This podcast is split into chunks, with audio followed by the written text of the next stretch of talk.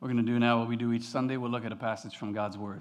We'll talk together about what it means and why it matters and what we should do about it. So if you have a Bible with you, Bible app, anything to access the Bible with, or even the Bible under the seat in front of you, if you turn to our passage today in Luke's Gospel, Luke chapter 4, beginning at verse 14. And when you found that, if you're able, if you would stand together with me for the reading of God's Word.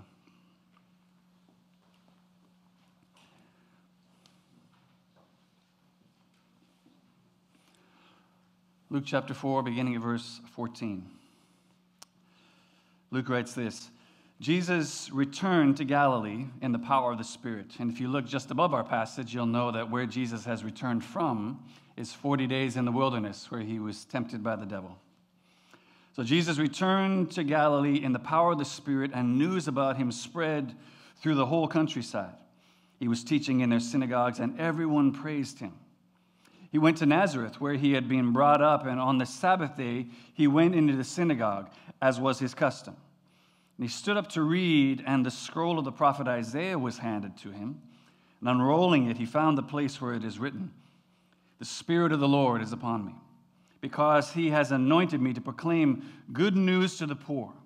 He sent me to proclaim freedom for the prisoners, recovery of sight for the blind, and to set the oppressed free to proclaim the year of the Lord's favor. Then he rolled up the scroll, gave it back to the attendant, and sat down, which, by the way, this is not as anticlimactic as it sounds. In this culture, in this time, the teachers would sit down in order to teach. Okay, so this isn't just like, hey, Jesus read the Bible and sat down. He sat down, and the eyes of everyone in the synagogue were fastened on him. And he began by saying to them, Today, this scripture is fulfilled in your hearing. That's God's word. You may be seated. Let me pray for us quickly, and then we'll dive into this teaching. Spirit of God, we ask that you would now open up hearts and minds and lives to receive what it is you want to give us today from your word. You promise us that when you send out your word, it doesn't return to you void, it accomplishes the purpose for which you sent it. God, accomplish that purpose in each one of us today. As I always ask now, eternal God, would you move and govern my tongue to speak your truth? Amen. Well, there are all kinds of places in life where we can miss out on the fullness of some experience because we overemphasize one aspect of it, or one part of it, or one half of it, to the exclusion of the other. You see this in all kinds of different places. For example, maybe before you've heard someone say this the best defense is a good offense. You heard this before? The best defense is a good offense. I mean, you hear this in all kinds of places, particularly in a sports context.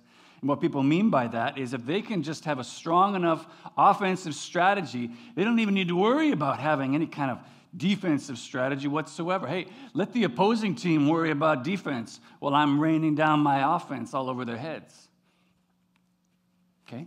Uh, uh, Maybe. Problem with that is when you think of winning at sports as only requiring an offensive strategy, with rare exception, what usually ends up happening is you're the one that ends up getting scored on, knocked out, choked out, whatever it is. That's just how it happens. You, you need both. Or maybe you've heard someone say this before sex is not that big a deal. It's not a big deal. By which people usually mean uh, don't overcomplicate it. Don't, don't overthink it. Sex is about nothing more than two consenting adults coming together in order to experience pleasure. That's it. Okay? Don't, don't overthink it. Maybe, but the problem is when you see sex as, as only about your pleasure, what usually ends up happening is you end up creating and causing a whole lot of emotional damage and baggage for other people, not to mention carrying a lot of that yourself too. But then, interestingly, flip that around.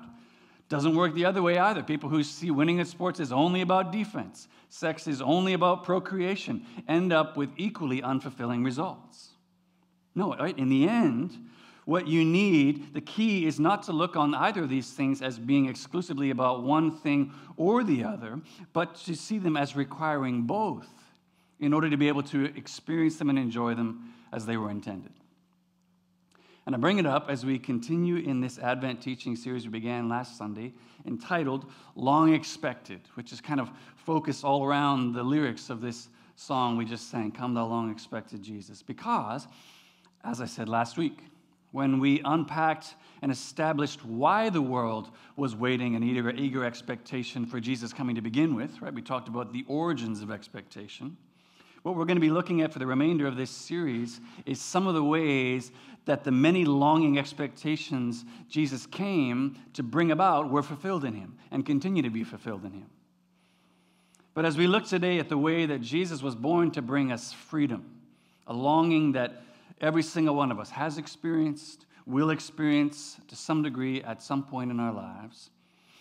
I think many of us miss out on the fullness of the freedom Jesus came to bring as well. And for the very same reason I just mentioned, because we overemphasize one aspect of the freedom that Jesus came to bring over the other, or even to the exclusion of the other. And what I mean by that is like if you look at this passage again, no question, right? this first recorded teaching of Jesus at the outset of his earthly ministry here, it describes the kind of freedom that Jesus came to bring in great detail. All kinds of different aspects it unpacks. And yet, for those who see that the freedom Jesus is describing here as physical only, okay, so Jesus is just speaking about economically destitute people, blind people, uh, those who are imprisoned and enslaved. So they see Jesus' ministry as uh, a ministry of healing only. Jesus is all about just social justice causes only. They miss out on the spiritual reality that freedom from many, if not all of those physical realities, is, is pointing to. But for those who see the freedom that Jesus is offering here as spiritual only, they miss out on experiencing freedom from some of the physical symptoms of sin's curse, if we could call it, that Jesus very much came to bring us freedom from as well. I don't know which one it is for you, which kind of is your default, but interestingly, in Jesus' day, they actually saw the fulfillment of this prophecy from Isaiah as being primarily about physical freedom. Freedom actually exclusively from Roman oppression. They were like, hey, good, God's going to come and do something about that someday. Whereas today, most times if you hear a message preached on this passage, it is presented primarily as being about bringing about spiritual freedom. This is just talking about spiritual realities. Which one is it for you? If you think about it, like what's your default? When you see Jesus here, he gets up, reads this passage from Isaiah, then sits down says to everyone, Today, this scripture is fulfilled in your hearing. That is, like as a result of my coming. Is that fulfillment physical or spiritual? Which one is it for you? And I ask the question because how you answer it is going to determine whether or not you think Jesus came to bring freedom from whatever it is that you're longing freedom from today. Like just to take this whole thing out of the theoretical and theological clouds for a minute, bring it down to earth. Just like bring it to the personal, everyday struggles that we face on a day to day basis. What I know is that if I were to sit down with each one of you today and ask you to complete this sentence, today I'm longing to be free from blank. If I were to ask you to complete that sentence, my guess is that every single person in here would be able to put something in that blank. Listen, whether or not you think Jesus is the one who's able to bring you freedom from that thing or not, everybody's got something. Everyone has something today that we're longing for freedom from. My point is that whatever you fill in that blank space with, broadly speaking, would fit into one of those two categories either a physical need for freedom or a spiritual need for freedom. It could be broadly speaking categorized those ways, which is why it matters. It matters how you think, what Jesus means when he says he's come to bring freedom in all these ways, whether it's physical or spiritual. It answers the question of whether or not Jesus came to bring freedom for you. The point I'm trying to make, and, hopefully you'll understand better by the end of our time together in this passage, is that the key is not to look at the freedom Jesus came to bring as being exclusively about physical freedom or spiritual freedom, but both. It's both. Because the reality is, I think we actually miss the fullness of what Jesus intended when he said this scripture was fulfilled in him if we see him as only or even primarily, meaning just one type of freedom or the other. So, in order to help make sure we don't miss that, we don't miss out on the fullness of what He intended, and to allow both of those realities to sink down deep into our hearts, particularly whichever one doesn't match your current starting point, I want to spend a few minutes talking about Jesus, how, he, how his coming fulfills all our longings for freedom. So, we're going to just talk about those two things. We'll talk about longing for spiritual freedom and longing for physical freedom. Longing for spiritual and physical freedom. So, if you close your Bibles, Bible app, whatever you're using, if you could open it again with me to our passage, Luke 4, beginning at verse 14. Follow along with me as we look at the coming of this long expected Jesus, born to set thy people free. Okay, so let's look first of all at longing for spiritual freedom. Longing for spiritual freedom. And I suppose what might be good at the outset here is to kind of define what I mean by spiritual freedom because for many of us, while we might have no problem understanding what it means for someone to be freed from physical captivity, from some prison or hostage situation, you might be asking yourself, like, how is it that someone can be held captive or held hostage spiritually? It's a great question. There's actually lots of places we could look at in the Bible to understand that. One of the clearest statements I think we have is from the Apostle Paul in Romans 6, where he says this Don't you know that when you offer yourselves to someone as obedient slaves, you are slaves to the one you obey? Whether you're slaves to sin, which leads to death, or to obedience, that is, obedience to God, which leads to righteousness. So ultimately, what, what Paul is describing there is how the one that we obey, like just think the, the, the thing you worship, the thing you serve, you sacrifice for in life, becomes like a slave master and to which you are then held captive. And from the moment that we read about last week in Genesis 3, that awful moment when Adam and Eve disobeyed the word of God and trusted the word of the serpent, if the Bible is right, then the bent of every human heart since that day is towards and to obey sin and to obey self rather than God. It's the reason why, as Paul goes on to say in Romans 7, we keep failing to do all the good stuff that we know we should do and can't seem to stop doing all the bad stuff we know we should stop. What, what that frustration that we experience is showing us, whether we understand it or not, is that we're longing for spiritual freedom. We're longing for that freedom, which is why it's such good news. When Jesus shows up 2,000 years ago in a synagogue in Nazareth, reads this incredible prophecy from Isaiah about freedom from captivity, and then Jesus declares he's the one who's come to bring it about. Because you see, this is actually the fulfillment of that promise of God that the world had been longing for since that awful day that we looked at last week. Again, Adam and Eve, they rebel against God. His creation all becomes enslaved to sin. And then remember, in the moment that they had failed, God promises in that moment to send a rescuer. This, this seed of the woman who would come and fix everything that they had broken, would make the way to God back open and undo all the harm that had been caused by their failure. And over time, this rescuer, this the woman, came to be known as the Messiah. Messiah in Hebrew or Christ in Greek, which means anointed one. Interesting, which is the very same language Jesus or Isaiah uses in verse 18 there in his prophecy, this anointed one. So, what that means is that just like the angels announcing the birth of Jesus to shepherds in fields where they lay, now here Jesus' good news of great joy is that everyone in this Sabbath, on this Sabbath day in that synagogue, he's saying, I'm here now. That the rescuer that God promised to send to fulfill all of your longings for freedom, that's me. That's what Jesus is literally saying in this moment, which I don't know, you, you'd think if you're in this moment here, people would have been more skeptical of. They would have been more distrusting of someone just showing up in a synagogue some Sabbath and saying, Hey, I'm the fulfillment of this Old Testament prophecy, this messianic prophecy, that's me. You'd think they'd be like, eh. especially so for someone that they'd known since he was a young boy. You'd think they'd be like, Man, come on. And yet, I mean, we didn't read this. You keep reading in verse 22, you see that initially, Jesus' self declaration about himself was deeply compelling to everyone.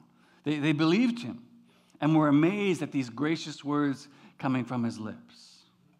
Now, yes, as you read back in verses 14 and 15, when Jesus returns to Galilee, his reputation has already been spreading around that region like wildfire. So it's not like Jesus is just some random guy that shows up some Sabbath and is saying, hey, I'm, I'm this, and everyone just has to believe it.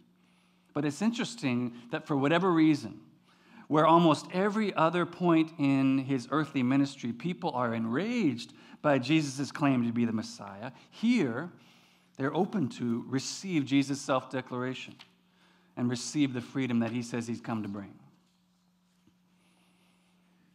And that's the thing for you and me today as well. If we too can receive Jesus' self declaration about himself, about who he said he was, that he is, in fact, God's anointed minister of reconciliation, then the hope is that we too can experience the same spiritual freedom that his coming offers. Now, it might not be immediately apparent how Jesus' coming, how, how his coming brings about that offer uh, into fulfillment uh, from these descriptions here in Isaiah's prophecy, because they, they all seem like really physical things. But now that we understand this whole concept of sin as slavery, hopefully you can already begin to see how these descriptions could also be describing various forms of captivity to sin, from which we also need to be freed as well. So look first of all at verse 18. Jesus says there he's preaching good news to the poor. Now, yes, the poor, that's a socioeconomic reality. But it can also have spiritual significance in that it can be a description of our spiritual poverty before God, the inability for any one of us to pay the debt that is owed for our sin in and of ourselves, which means the spiritual freedom that Jesus came to bring about is payment of that debt that we could never pay for ourselves. Look at these other descriptions, verse 18 freedom for prisoners, recovery of sight for the blind, to set the oppressed free What's interesting is that, again, these are all physical realities that are being described here. Throughout the Bible, these are also metaphors that are used regularly to describe our captivity to sin. Galatians 3, Paul speaks about the whole world being, quote, held captive under the law, imprisoned until the coming faith would be revealed. 2 Corinthians 4, Paul talks about the God of this world blinding the minds of unbelievers, quote, to keep them from seeing the light of the gospel of the glory of Christ, glory of Christ, who is the image of God. Finally, all throughout the Bible, when people are possessed by demons and evil spirits, the Bible speaks to them often as being oppressed. So these are metaphors that also are used to describe spiritual realities. Point again is that while Isaiah's prophecy here is clearly describing physical realities, they, they become also vivid imagery to describe the longing we have to be freed from our equally real captivity to sin. The longing that later led Paul in Romans 7 to cry out in desperation, Wretched man that I am, who will rescue me from this body of death? To which he immediately responds to his own question, saying, Thanks be to God through Jesus Christ our Lord.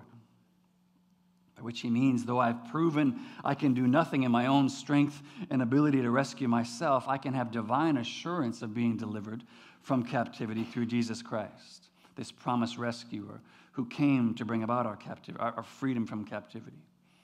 And then how fitting. How fitting is it that Jesus would end this reading from Isaiah in verse 19 there by proclaiming the year of the Lord's favor. To proclaim the year of the Lord's favor, that terminology, if you didn't know, for a Jewish person would be almost synonymous with the year of Jubilee. The year of Jubilee, which was this celebration that God had commanded every 50th year in the calendar, that all work was to cease, slaves were to be freed, debts were to be forgiven. Do you know what that word jubilee in Hebrew actually means? A trumpet blast of liberty. I don't know what you're struggling with today. I don't know what you are exhausted from fighting against, enslaved to, and feel helpless to be released from right now. But if the thing that you completed, that sentence I mentioned earlier this morning, had anything to do with a longing to be freed from some sin, some addiction, some bitterness, lust, inability to forgive, whatever it is, I pray that you would hear Jesus' proclamation of freedom that he makes here over captivity, a, a freedom that he purchased with his own blood shed on the cross, like a trumpet blast of liberty in your own life today. Like a trumpet blast that, that brought down the walls of Jericho. Like a trumpet blast that a soldier hears at the end of the day that signals the all clear and that they can now rest in safety for the night. Okay, so that's how Jesus' coming fulfills our longing for spiritual freedom, the last thing I want to look at together is how Jesus fulfills our longing for physical freedom. How does he do that? And we need to look at this because for every person who filled in that sentence about longing to be free with a sin problem, there's somebody else in here who filled in that blank space with a longing to be freed from some physical problem. Which, no, it doesn't have to mean for a second that those people don't feel like they need to be delivered spiritually as well. It could just mean that maybe they feel like I already know that I have that freedom from Jesus. I know that He purchased that freedom for me. But they've also always believed, or maybe always been taught, that spiritual freedom is all that Jesus came to bring about. Right? That, that they've always been taught these prophecies that Jesus quotes from Isaiah, that they're just metaphors pointing to spiritual realities. But again, remember, in Jesus' day, people of Israel absolutely saw this prophecy in Isaiah as having a primary, primarily physical fulfillment when the Messiah would come. It's undoubtedly why a few chapters later, when John the Baptist is still in prison, he sends some of his disciples to Jesus to ask him if he is, in fact, the Messiah. Are you the one who is sent, or should we be waiting for someone else? Why would he ask that? Well, because it says pretty clearly here uh, freedom for the prisoners. And so John is confused. If you really are the Messiah, why haven't I been busted out? What am I still doing in prison? But if you look at the reply that Jesus sends back to John, it's intriguing. He says, Go back and report to John what you've seen and heard. The blind receive sight, the lame walk, those who have leprosy are cured, the deaf hear, the dead are raised, and good news is preached to the poor. Blessed is the man who does not fall away on account of me. Okay, do you notice anything missing in that description? Yeah, okay, even if you didn't, John sure did. Uh, he, in fact, I'm sure any money, like when they brought that description back to him, he said, okay, oh, great, that's awesome, so, so good. Um, and anything else he happened to say? And sure there's nothing else that he happened to include there? No. Which meant what? Jesus uh, couldn't free John from prison? Uh, uh, that he left that pro- part of the prophecy out, sort of hoping that John wouldn't notice that he hadn't mentioned that? Maybe um, is Jesus trying to let John down easy? Trying to just say, like, hey, listen, I'm able to do all kinds of things that clearly point to the fact that I'm the Messiah. But when it comes to doing something illegal, like breaking people out of jail, I mean, you get it. That's, I, I can't, it's not really going to be a good look for me. I'm coming preaching righteousness and then like doing illegal stuff. That's not going to be a good look. Is that what's going on? Well, it can't, it can't be what's going on because we have at least two examples in the book of Acts where Jesus does exactly that. Peter, first of all, and then Paul and Silas later. Jesus is like, come on, guys, let's get out of here. He's very much in the prison break ministry. So, what's going on? Well, it means ultimately, the message Jesus is sending back to John in his prison cell is this yes, I am the Messiah. I'm the Messiah that Isaiah prophesied about, and I absolutely have the power to fulfill your longing for physical freedom. But don't fall away. Don't, don't lose your faith in me if my fulfillment of that longing doesn't look like what you thought it would look like. And if you follow Jesus for any length of time, you've undoubtedly heard a similar reply from Jesus at times as you wait in the prison cell of some physical suffering that you're longing to be freed from. Maybe you wrote, or you would write, depression or anxiety in that blank space. Something you're longing to be freed from. Maybe you wrote financial strain, relational brokenness, some chronic or even terminal illness that you've suffered under for a long time. And isn't this exactly what we were praying for for seven years for Dr. Ken Elliott, held in like literal captivity after being abducted by Islamic militants. Why, why hasn't God brought about freedom from these physical evidences of sin's curse like we know and believe He can? What we need to know in those moments of longing for freedom that seems to remain unfulfilled is that it's not that Jesus can't. It's not even that he won't eventually free you from that physical captivity. And listen, when you look at the ministry of Jesus, you see that that's absolutely the case.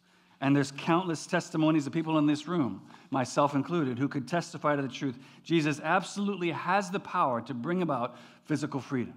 Okay, so it's not, I know sometimes you hear a response like that and you're like, okay, I knew it. Yeah, it really is spiritual only, right? He doesn't really bring about physical freedom. No, he does. He can. But when those longings for freedom remain unfulfilled, at least in the way that we imagined, what you need to know as well is that when your faith is truly put in Jesus, freedom is something that can still be experienced regardless of whether He changes the present circumstances under which you're suffering or not. Isn't that what we sing each year in the classic Christmas carol, Faith of Our Fathers? Our fathers chained in prison dark, we're still in heart and conscience free. How? How are they free? I think the only way to begin to even try to describe that is from something we learned about last week about the difference between longing to get back to the garden versus longing to get back to God. Longing for a place versus longing for a person. Because sometimes, no, not always, but sometimes, what we're longing for in our physical freedom has more to do with returning to a picture that we have in our minds from the garden, something that we remember of freedom or rest or provision. It has more to do with that than it does for longing for the freedom and rest that can only be found in God Himself. And if we're honest, like really honest with ourselves, we'd take the garden over God. If I knew I could just have freedom, even just for a day, and God wouldn't be there, I, would probably take it. It shows that what we're really longing for is the garden and not for God. Problem with that is that that's not a request that God will ever grant for you. Not because He can't bring about that picture for freedom for you, but because He knows freedom apart from Him is not truly possible. There is no garden without God. So I guess my point at the end of the day is simply this 100%. Yes. Bring your longing for physical freedom to Jesus just the same as you bring your longing for spiritual freedom. Absolutely bring those requests for physical freedom. He truly did come to bring about both. As I've said, Jesus plainly revealed here to John the Baptist as well. Far more than just spiritual realities, these prophecies from Isaiah are about physical realities that Jesus did bring about and which he can still bring about today. There's testimonies all over this room, again, of people who could say, yeah, that's exactly true. They've experienced physical freedom from disease, from oppression, from addiction, from anxiety.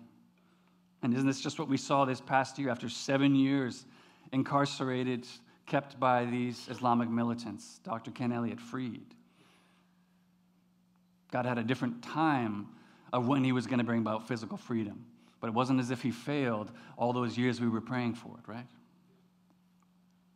But if in his infinite wisdom, and we need to trust that it is infinite, God should choose to bring about your physical freedom in some other way or at some other time, then you imagine, know this his grace will still be sufficient for you. And you can hear no less of a trumpet blast of victory over your captivity, even if that victory Jesus secures for you is not out from your circumstances, but through them. As the late uh, great pastor and author Tim Keller was known to put it, and I always love this God will only grant in prayer what we would have asked for if we knew everything He knows.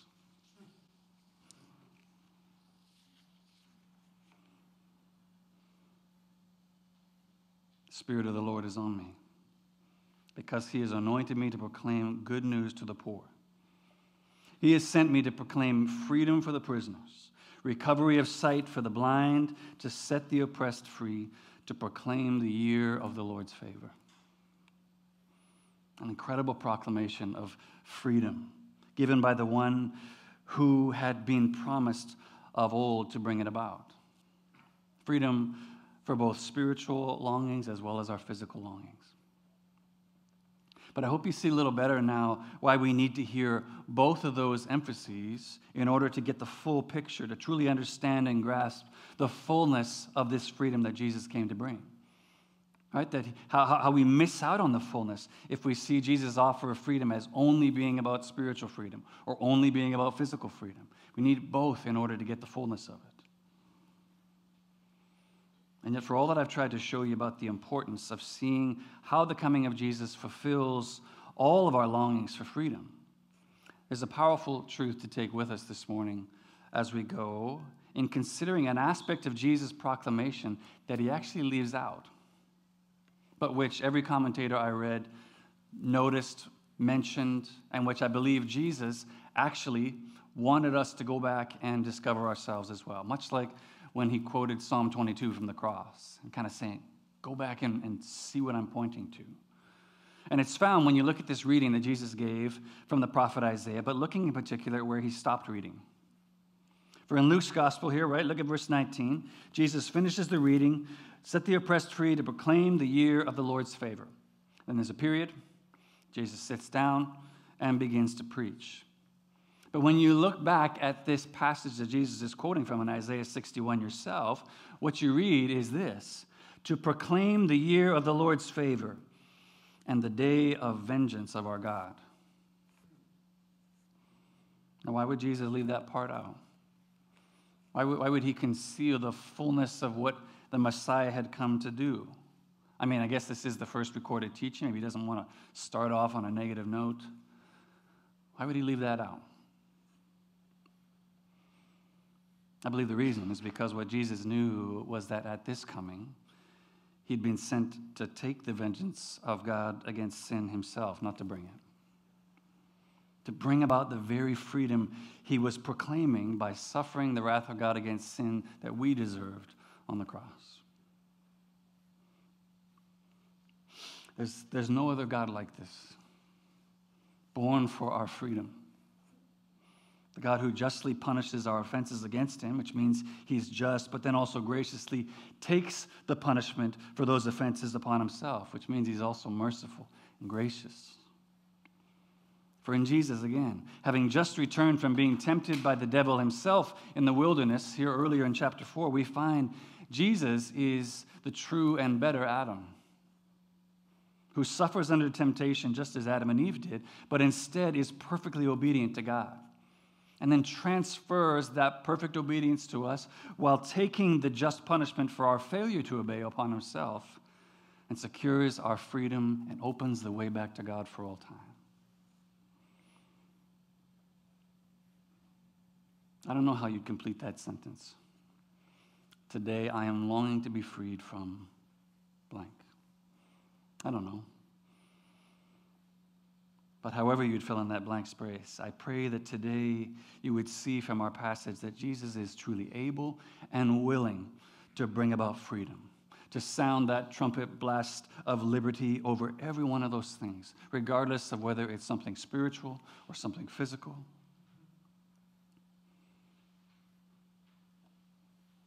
As the author of Hebrews says, Hebrews 4 we do not have a high priest who is unable to sympathize with our weaknesses but one who has been tempted in every way, just as we are, yet without sin. Let us then, with confidence, draw near to the throne of grace that we may receive mercy and find grace to help in every time of need. There's no stipulation there between the type of need, to help in every time of need. But along with believing that and having hope in that freedom, I pray that our hearts would also be filled with gratitude today as we think of everything that it cost Jesus in order to bring about that freedom for us. Amen.